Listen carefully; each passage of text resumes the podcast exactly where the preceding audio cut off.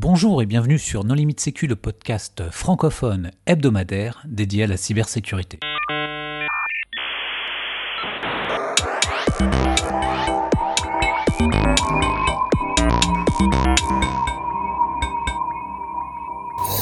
Alors aujourd'hui, un épisode sur la confidentialité différentielle avec Damien Desfontaines. Bonjour Damien. Bonjour. Pour discuter avec lui, les contributeurs Non Limite Sécu sont Hervé Schauer. Bonjour. Nicolas Ruff. Bonjour. Et moi-même, Johan Hulot. Alors Damien, est-ce que tu voudrais bien te présenter? Oui, bien sûr. Euh, donc moi je m'appelle Damien Desfontaines, euh, je suis une moitié de doctorant à l'ETH à Zurich et une moitié d'ingénieur à Google.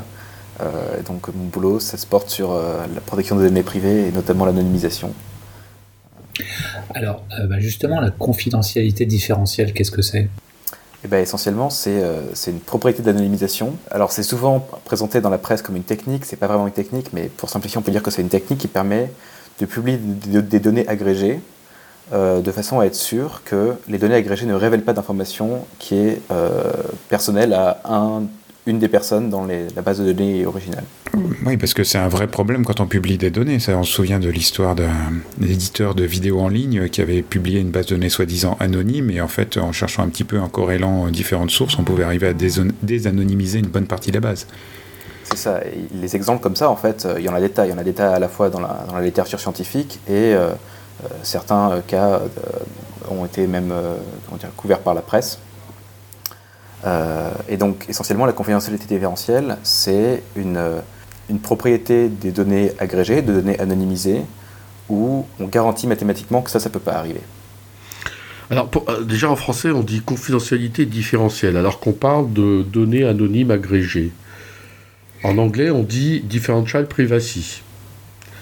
Alors, euh, est-ce qu'il s'agit... Euh, parce que la confidentialité, c'est n'est pas juste la protection des données euh, privées, c'est aussi le secret, la confidentialité au sens classique des militaires.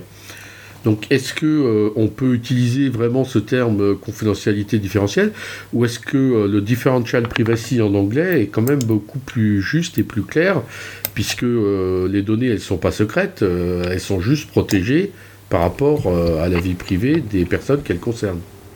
Mais Hervé, tu sais que la terminologie anglaise est beaucoup plus précise puisque l'informatique se fait en anglais et les traductions françaises sont toujours approximatives et trahissent l'esprit de l'origine. Non mais ça, ça dépend des situations. Il y, a, il, y a, les deux cas dans les deux sens, hein. Euh, ne, me lance pas là-dessus. Donc, le euh, problème là, c'est le mot, le mot qui est problématique, c'est privacy. C'est parce qu'en fait, euh, on n'a pas vraiment de mot pour traduire privacy en français. Le, mot anglais est beaucoup trop vaste et, large. Protection de données, en fait, c'est qu'une toute petite partie de ce qu'on fait en vraiment en privacy. Et la notion de vie privée, c'est pareil, euh, c'est adjacent, euh, c'est similaire, mais c'est pas exactement une bonne traduction.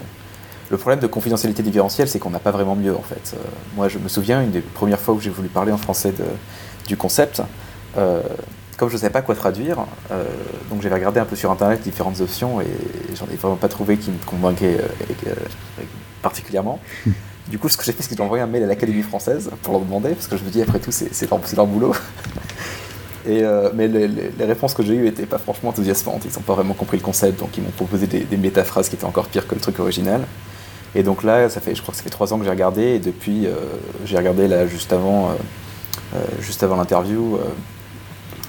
Aujourd'hui, dans le monde internet francophone, quasiment tout le monde parle de confidentialité différentielle. Donc, je pense que ça va être juste la traduction. bon, déjà, déjà l'académie t'a répondu, c'est énorme. bah, c'est rigolo, mais on peut leur envoyer un mail, ils, répondent rapidement. Hein. Est-ce que c'est pas plutôt la commission de normalisation euh, Il me semble que c'est publié au journal officiel et pas la commission de terminologie. Elle dépend de, enfin, elle est publiée au journal officiel. C'est en lien avec l'académie ou c'est encore autre chose? Non, c'est encore autre chose. Donc, tu as des espoirs de trouver des réponses ailleurs? Peut-être même chez les Québécois. même chez les Québécois. Mais alors, le but, c'est quoi? C'est de faire en sorte de pouvoir travailler sur des données euh, en faisant en sorte qu'elle soit, qu'elle reste euh, anonyme, c'est ça?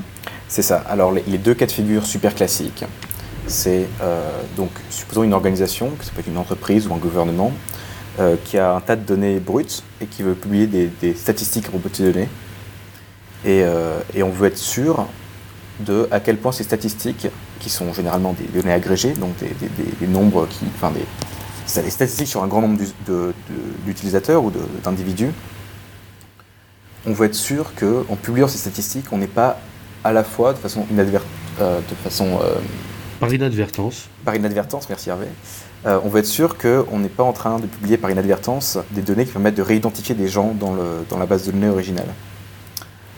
donc le, le, cas de figure de publication, c'est un, cas intéressant. L'autre cas, c'est euh, euh, si jamais, par exemple, on veut faire travailler un analyste sur un jeu de données, mais on ne veut pas donner à l'analyste un, accès direct aux données, on n'a pas envie de donner euh, toutes les données en brut et de faire ce qu'il veut avec, mais à la place, on a envie de donner à l'analyste une interface sécurisée à l'accès de données, ben on peut mettre en gros un filtre de confidentialité différentielle pour euh, qu'ils puissent envoyer des, requêtes un peu comme des requêtes par exemple SQL et automatiquement les transformer en euh, requêtes euh, SQL qui vont être anonymisées avec de la confidentialité différentielle. Donc ça, ça permet par exemple de faciliter l'accès aux données sans avoir à avoir un grand niveau de confiance dans, dans l'analyste. Mais qu'est-ce qui fait que ça marche? Est-ce qu'il y a des besoins au départ? Par exemple, il ne doit pas y avoir de groupe plus petit qu'un certain nombre d'individus par rapport au total ou, des choses comme ça? Bah ça, c'est euh, donc ça, c'est ce qu'on faisait. Il c'est, la première définition d'anonymité en termes de base de données qui a été proposée. C'était à, peu près 20 ans par Latanya Sweeney.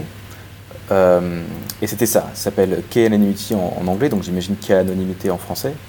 Euh, et c'est chaque groupe de personnes euh, impossible à distinguer du point de vue de l'attaqueur et plus grand qu'un certain nombre. Par exemple, euh, tous les groupes sont au plus 40 personnes. Et, ça, en fait, euh, c'est un niveau de protection qui, est, qui, certainement aide à éviter les attaques de réidentification, mais en fait, c'est pas vraiment suffisant et il y a plein de problèmes. Par exemple, supposons qu'on veuille, dans une base de données, qu'on veuille révéler le nombre total d'utilisateurs, c'est peut-être 1050. Et le nombre total d'utilisateurs qui sont euh, basés en France, c'est 1049. Euh, bah, d'un coup, on sait qu'il y a une seule personne qui n'est pas basée en France. donc en fait, bah, si par exemple le seul autre pays dont les utilisateurs sont basés, c'est euh, la Suisse, bah, ça veut dire qu'on a, on a appris de l'information sur une personne unique. Et donc ça, c'est un des problèmes de la, de la, de la anonymité, du cas anonymat, je suppose plutôt en français en fait, du cas anonymat, c'est qu'on peut faire par exemple ces attaques par différenciation qui vont euh, donner des informations sur les individus, même si jamais tous les nombres qu'on publie sont plus gros que 50. Donc 40 que... Ah oui, mais là, s'il n'y en a qu'un seul qui est en Suisse, euh, euh, le, plus petit groupe, il n'est pas 40, il est 1. Et oui, mais le, truc typique, quand on va faire du, cas anonymat, la méthode naïve, c'est de, calculer toutes les statistiques et puis de, virer de, ta publication toutes les statistiques qui sont en dessous d'un certain nombre. Tu oui. virer des statistiques tous les. Bah, si tu fais ça, vas te retrouver avec, euh, en publiant deux statistiques, nombre total 1051, euh, euh, nombre français 1050. Et donc même si les deux statistiques sont toutes les deux plus grosses, bah, l'intersection des deux statistiques ne l'est pas. Et donc, et, ça c'est qu'un seul exemple, mais en fait il y a beaucoup d'autres exemples. Par exemple, si jamais, si jamais l'attaquant qui essaye de réidentifier les données a accès à un jeu de données auxiliaire, par exemple des données publiques, c'est ça qui a été fait par les attaquants du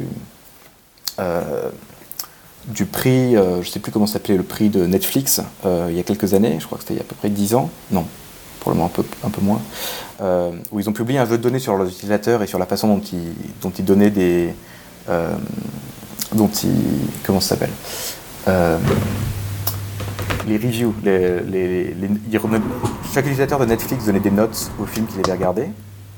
Et les, les attaquants, ce qu'ils ont fait, c'est qu'ils ont croisé ce jeu de données avec un jeu de données de IMDB qui contient aussi le même genre de données pour en gros reconnaître les utilisateurs qui étaient, dans le même, euh, euh, qui étaient à la fois dans les deux jeux de données et en utilisant ce jeu de données auxiliaire, ils ont réussi à identifier les utilisateurs alors qu'initialement ça aurait été impossible. Et, ça c'est pareil, c'est un truc qui est faisable dans, le, dans, certaines situations avec le cas anonymat et c'est pas faisable avec euh, de la confidentialité différentielle. Alors je précise que dans le cas Netflix, il n'y avait pas de prix pour euh, réidentifier les utilisateurs. Hein. Ils faisaient un concours pour essayer de prédire les notes futures des utilisateurs basées sur les notes passées, mais il n'était pas du tout prévu qu'on puisse réidentifier les utilisateurs de la base. Donc ce, ce coup d'utiliser IMDB pour les réidentifier, c'est un hack en fait. mais qui est souvent cité comme, comme exemple dans les problèmes de, pseudonymisation ou d'anonymisation. Si on en parle aujourd'hui de ça, c'est que donc il y a eu des, des progrès théoriques qui ont été faits et que la K-anonymity appartient au passé et que maintenant il y a de meilleurs algorithmes, n'est-ce pas? Euh, bah, c'est ce qu'on essaie, c'est ce qu'on essaie de faire. L'avantage du K-anonymat, c'est que c'est très facile. Euh, n'importe qui peut un peu comprendre ce qui se passe, avoir une idée de, à quel point c'est protégé, parce que le concept d'un groupe de 40, 60, 100 utilisateurs, c'est facile à comprendre. Euh, mais comme, comme je disais avant, c'est pas exactement suffisant. Du coup, euh, ce qu'on utilisait à la place depuis euh, environ 10 ans, alors quand je dis on, c'est euh, la communauté scientifique qui s'intéresse au sujet depuis 10 ans. ce que tu veux dire par là, c'est que les applications sur le terrain n'utilisent. Enfin, quand tu dis c'est la communauté scientifique qui utilise depuis 10 ans une autre technique, ça sous-entend que des applications dans la réalité, pas encore. Alors maintenant, ça commence. Maintenant, depuis quelques années, si vraiment. Mais euh, il y a eu, enfin, comme dans, euh, j'imagine, une majorité de domaines, il y a une, une, période de plusieurs années entre euh, les premières avancées scientifiques sur un sujet et les, applications, les applications pratiques. Et évidemment, c'était des sujets qui étaient peut-être moins à la mode dans l'industrie il y a une dizaine d'années euh, qu'elles le sont maintenant, les, questions de protection de vie privée et d'anonymisation. Et du coup, euh, quels sont les secrets de la communauté scientifique qui commence à être implémentés sur le terrain? Quelles sont les meilleures techniques qui existent aujourd'hui? Donc, euh, le principe de base de la, pour implémenter la de la confidentialité différentielle en pratique, ce qu'on fait principalement, c'est qu'on ajoute du bruit dans les statistiques qu'on publie. Donc, par exemple, si jamais le vrai nombre de gens euh, qui sont euh, dans, une certaine catégorie dans les statistiques que tu publies. Par exemple, il y a peut-être 1000 euh, utilisateurs qui viennent de France. Bah, à la place de publier, il y a 1000 utilisateurs qui viennent de France. On va générer un nombre aléatoire qui va être aux alentours de peut-être entre moins 20, plus 20, ou bien moins 10, plus 10, quelque chose comme ça, plus ou moins quelques unités. et on va ajouter ce nombre, ce faux nombre, au nombre réel, et donc c'est ça qu'on va publier. Donc au lieu de publier 1000, on va publier 1002 ou bien 9995. Euh, Et donc ça, ça permet de cacher le fait qu'une personne ait contribué ou pas. Parce que si jamais, on si jamais le, nombre, la statistique qui est, euh, qui est retournée, c'est 1002, euh, et ben un attaquant ne peut pas savoir si le vrai nombre c'est vraiment 1002 ou bien si c'est 1000 ou bien 1001 ou bien 1005 ou bien... Par contre, un analyste qui est juste intéressé pour savoir à peu près quelle est la statistique intéressante. Généralement, les, statisticiens, les analystes, on n'a rien à faire euh, si jamais euh, il y a un de plus ou de moins dans leur, dans leur, base dans leur, dans leur résultat à la fin. Ce qui compte, c'est les grandes, euh, les grandes tendances dans les données pour faire des analyses statistiques. donc ces grandes tendances ne vont pas être affectées par ce petit bruit qu'on ajoute. Par contre, ça permet d'avoir des, une, comment dire, ça permet d'avoir un niveau de confiance fort un niveau formel de confiance euh, en le fait que euh, cette statistique ne révèle pas d'informations sur les, sur les personnes initiales, sur les personnes dans le jeu de données. Et aujourd'hui, euh, donc, il existe des implémentations open source et facilement réutilisables de ces algorithmes. C'est la bibliothèque que tu as, que as publiée, c'est ça? Bah ouais, justement, je vais répondre, pas vraiment. quoi. C'est-à-dire que c'est c'est encore un, on est encore au stade où euh, si jamais je suis un, programmeur dans un langage quelconque et que je veux implémenter ces trucs-là, euh, il faut que je fasse ça moi-même, un peu à la main. Il faut que je, que lire des papiers scientifiques ou euh, des, ouvrages de référence, puis que j'implémente les algorithmes un peu à la main. Il n'y a pas vraiment, il y a beaucoup de langages où il n'y a pas vraiment d'implémentation de, de, confidentialité différentielle, et tout ce la majorité des choses qu'on peut trouver en ce moment, euh, c'est euh, du code de recherche qui accompagne des, papiers scientifiques. Donc euh, ça permet de reproduire des expériences, donc c'est très bien. Mais en termes de à quel point on est, on est confiant, on est confiant le fait que le code est bon, est testé, fait bien ce qu'il faut, etc.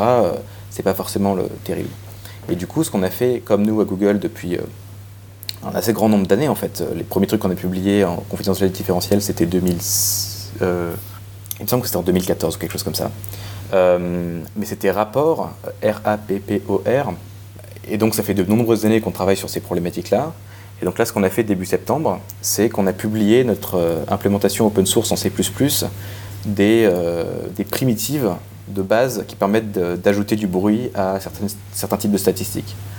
Et donc c'est un premier pas, on pense, dans le fait de rendre ça vraiment facile et accessible pour tout le monde, d'utiliser ce genre de méthode sans avoir à lire de, de papiers scientifiques et sans avoir à implémenter l'algorithme depuis zéro.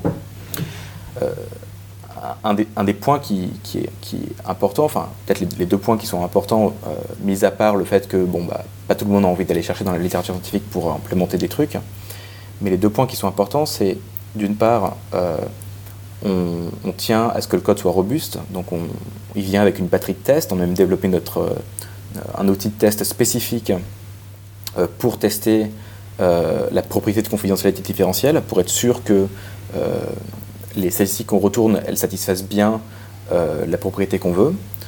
Euh, ça, c'est pareil, un outil comme ça, je pense pas que ça existe, je crois pas que ça existait en open source avant, donc c'était chouette de publier ça. Et euh, peut-être de façon plus importante, on s'est rendu compte en implémentant tout ça que c'est beaucoup plus difficile qu'il mm. n'y paraît. Je ne sais pas si vous avez de l'expérience pour écrire des bibliothèques de, crypto, mais tout le monde, avec un peu de connaissances un peu basiques en maths, peut comprendre comment ça marche RSA. Par contre, implémenter RSA de façon correcte, bah, c'est super compliqué en fait. Il y a plein de trucs qui peuvent euh, mal se passer et euh, implémenter ça naïvement, en fait, ça, va donner une, bibliothèque qui euh, apparaît bien en surface, mais qui va en fait avoir des failles.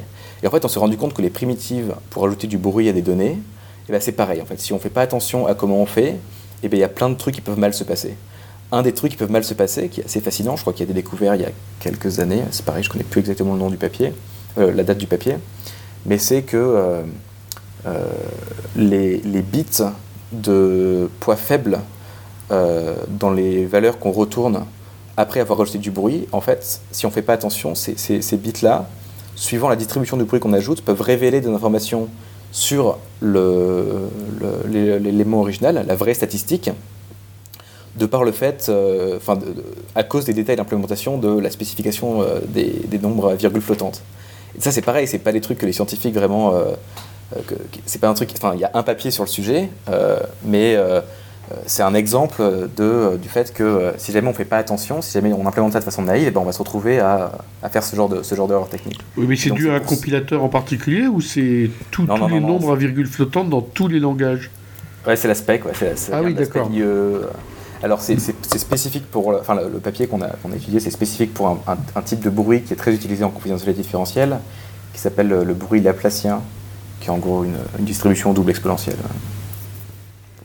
Les détails techniques sont peut-être pas très intéressants, mais, ce, que, je vais essayer de, vais essayer de faire comprendre, c'est surtout que euh, c'est juste un exemple. Il y a plein de choses de ce type-là qui peuvent mal se passer quand, on implémente ça de façon naïve. C'est simple en surface, mais en fait c'est plus compliqué que ce qui n'y paraît. Et c'est pour ça qu'on a voulu euh, vraiment publier cette, euh, librairie, parce qu'on pense que c'est absurde que chacun fasse les mêmes erreurs dans son coin.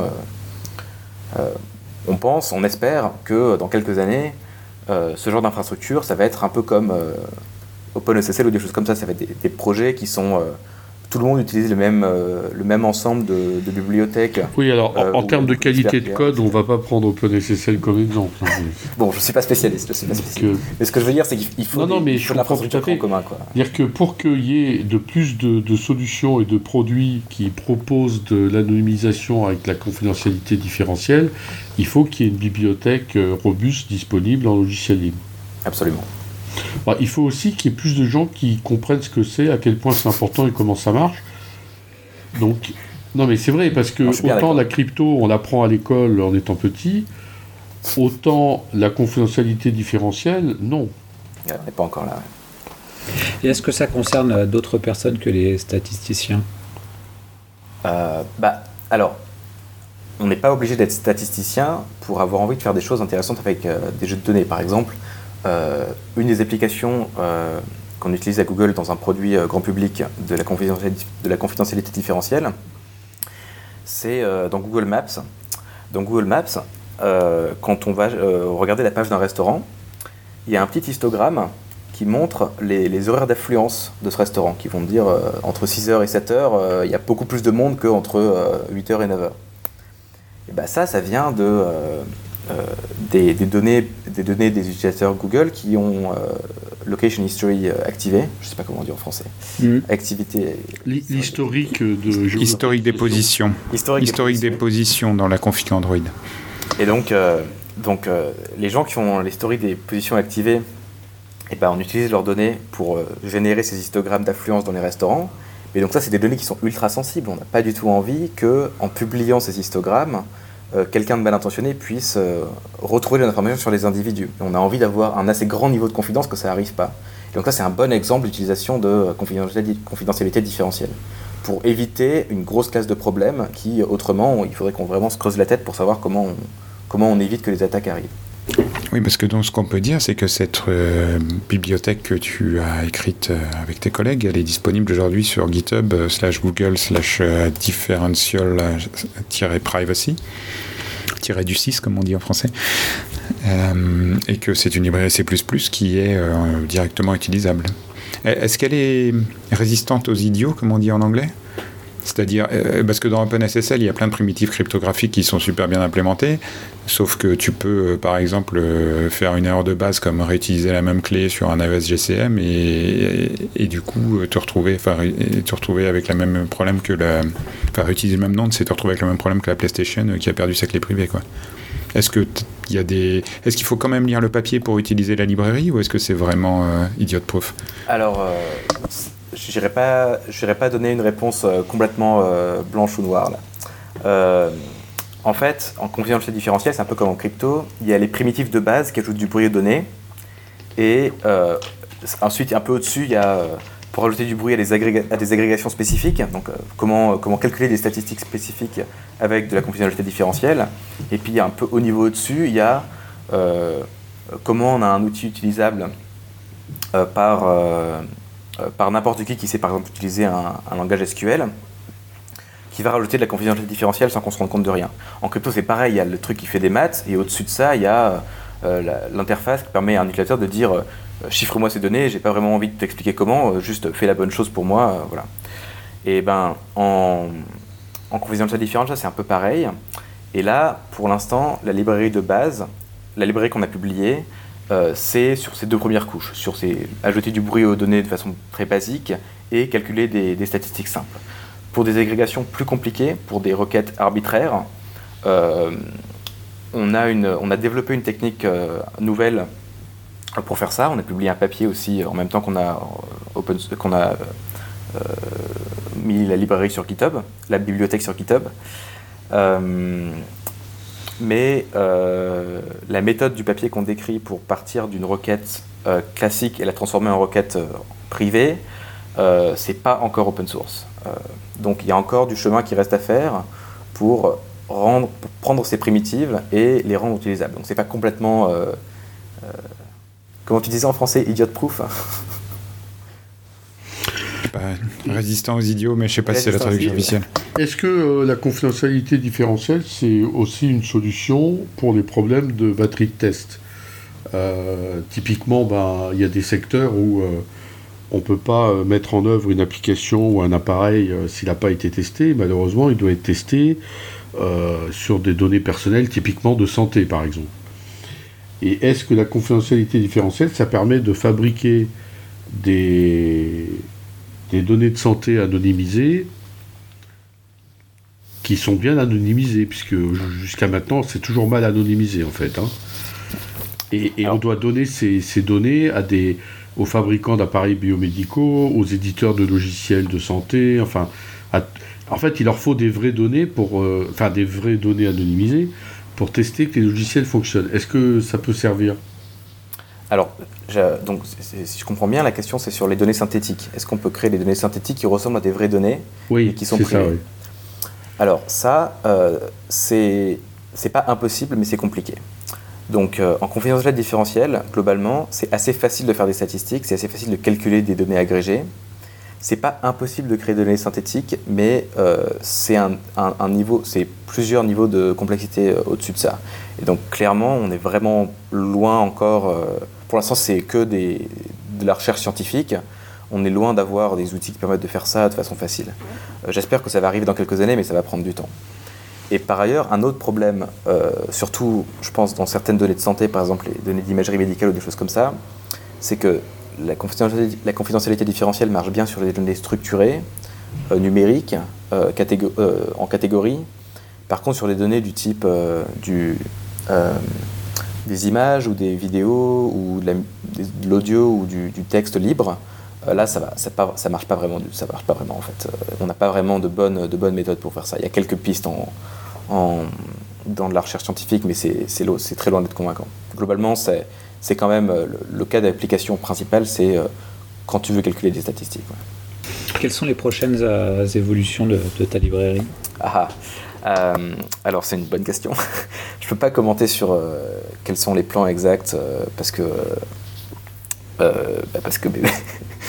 Parce que ma hiérarchie serait pas très contente si jamais je, racontais tout ce qu'on allait faire dans les, prochains, prochaines années. Une chose est sûre, c'est qu'on continue à investir dans le, qu'on continue à investir dans le domaine.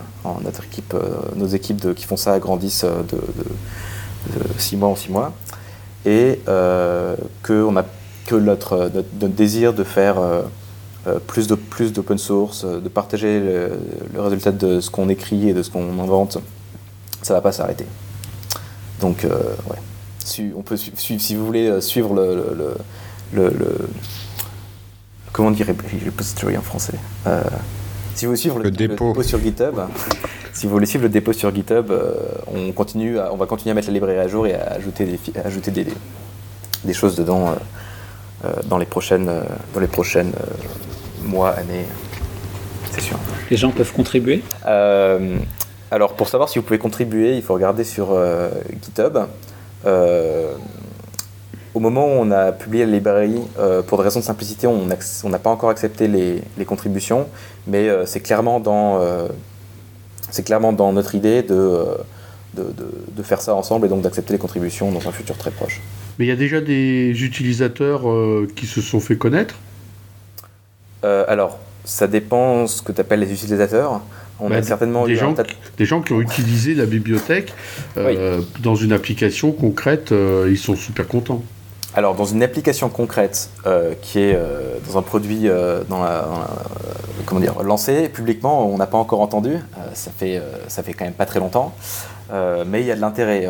on a reçu un certain nombre de questions, de rapports de bugs. donc, on, est, on, est, on, est, on est satisfait de voir que on n'est pas les seuls à être intéressés par le sujet. Et on est aussi en train d'explorer des pistes de collaboration avec des gens à l'extérieur de Google. Et donc, on est, on est enthousiaste de voir à quel point il y a de l'intérêt. Mais ça, c'est un peu. Oui, c'est une question que j'ai oublié de poser, mais qu'est-ce qui existe ailleurs? Est-ce que tu connais des recherches, voire des implémentations euh, similaires, concurrentes? Euh, Quel est un peu le panorama dans, dans le domaine? Ah, Alors, en termes de. En termes d'implémentation de base, de niveau euh, industriel, c'est-à-dire de niveau avec, qui viennent avec une batterie de test, enfin, des, principes de, principes de code comment dire, rigoureux, etc. Euh, c'est difficile de pointer à un tas d'autres exemples. Le, plus proche, c'est probablement la, librairie en Python euh, de IBM. IBM en français, oui, ça. La librairie en Python de IBM, euh, qui, est, qui aussi implémente un, assez grand nombre en fait, d'outils de, confidentialité différentielle. Et, et, donc ça, c'est une librairie qui est, qui est apparemment, de, ce qu'on peut voir, de ce qu'on peut comprendre, plus portée sur réimplémenter euh, des outils de recherche classiques pour permettre aux gens d'expérimenter plus facilement. Euh, mais donc c'est probablement le, le, plus proche de, euh, de ce qu'on a publié. Mais pour, pour, pour, clarifier, je ne dirais pas que c'est des concurrents. on pense que parler de concurrence dans ce domaine-là, ça n'a aucun sens. Ce qu'il faut, c'est de la, de la, collaboration et de réutiliser ce que les autres ont fait et non pas voir ça comme des concurrents. La question, c'est un peu, est-ce que c'est comme en, ordinateur quantique où en gros euh, plusieurs équipes travaillent sur des pistes complètement différentes et euh, personne ne sait quelle sera la première à aboutir? Ou est-ce que tout le monde a à peu près les mêmes idées et c'est juste des histoires de raffinement de modèles ou d'implémentation plus performante quoi? Ah, c'est une bonne question. Alors je pense que ce qui entre moi, ce, qui ce, que je trouve le plus intéressant en ce moment, c'est que euh, ce qui est en train de se passer en termes de publication, c'est beaucoup d'industries sont en train d'expliquer comment elles ont adapté euh, des, des, techniques qui existaient avant pour des cas de figure pratiques. Bah, l'exemple, c'est le papier qu'on a publié par exemple en début septembre. en, confidentialité, en, confidentialité, différentielle, traditionnellement dans le milieu scientifique, comme l'exemple typique du papier des données à protéger, c'est les données médicales ou des données du recensement de la population. C'est typiquement des bases de données dans lesquelles une personne correspond exactement à une ligne de la base de données. quand tu es dans le, recensement de la population, bah, chaque personne, c'est euh, euh, une personne, c'est une ligne. Alors que euh, dans pas mal de produits en pratique, dans pas mal de, cas de figure pratiques, une personne va avoir une influence beaucoup plus grande sur une base de données. Par exemple, bah, dans l'exemple de Google Maps plus tôt, chaque personne peut visiter plusieurs restaurants, et puis on peut visiter le même restaurant plusieurs fois. Donc on peut avoir une influence multiple sur euh, le jeu de données qui va être au final. Et donc, une des contributions du papier qu'on a publié début septembre, c'est comment on adapte les, euh, euh, techniques connues précédemment à des cas de figure plus réalistes qui font moins d'hypothèses sur la forme des données initiales. Et donc, il y a beaucoup de papiers qui vont un peu dans cette direction, de comment on fait pour rendre les choses plus pratiques, plus, plus réaliste. Et bien entendu, le, truc, le, problème classique, c'est euh, comment on fait pour obtenir le plus de précision possible, donc les meilleures statistiques possibles, les statistiques qui ont le moins de bruit possible, tout en étant sûr de satisfaire un certain niveau de confidentialité, de, confidentialité différentielle. Merci Damien. Tu voudrais ajouter quelque chose en conclusion? Si vous êtes intéressé pour apprendre, enfin pour euh, découvrir euh, de façon un peu comment, de, un truc que je fais, euh, alors c'est un blog en anglais, mais euh, j'ai un blog où j'écris des articles pour essayer de, faire comprendre la, confidentialité différentielle euh, à des gens qui n'ont pas du tout de, base sur le sujet. Donc j'essaye de vraiment de partir de, partir de zéro. donc je peux donner l'URL qu'on peut ajouter en postant le podcast si vous êtes intéressé. C'est en anglais malheureusement. Ouais ouais, donne l'URL, oui. Puis je peux aussi vous donner l'URL du GitHub et du papier après si ça vous intéresse.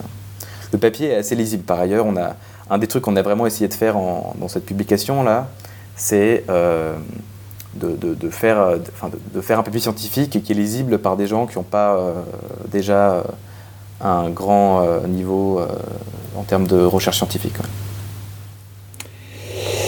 Eh bien parfait, nous mettrons toutes ces références sur le site web.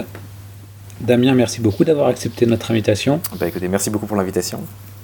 Chers auditeurs, nous espérons que cet épisode vous aura intéressé et nous vous donnons rendez-vous la semaine prochaine pour un nouveau podcast. Au revoir. Au revoir. Au revoir.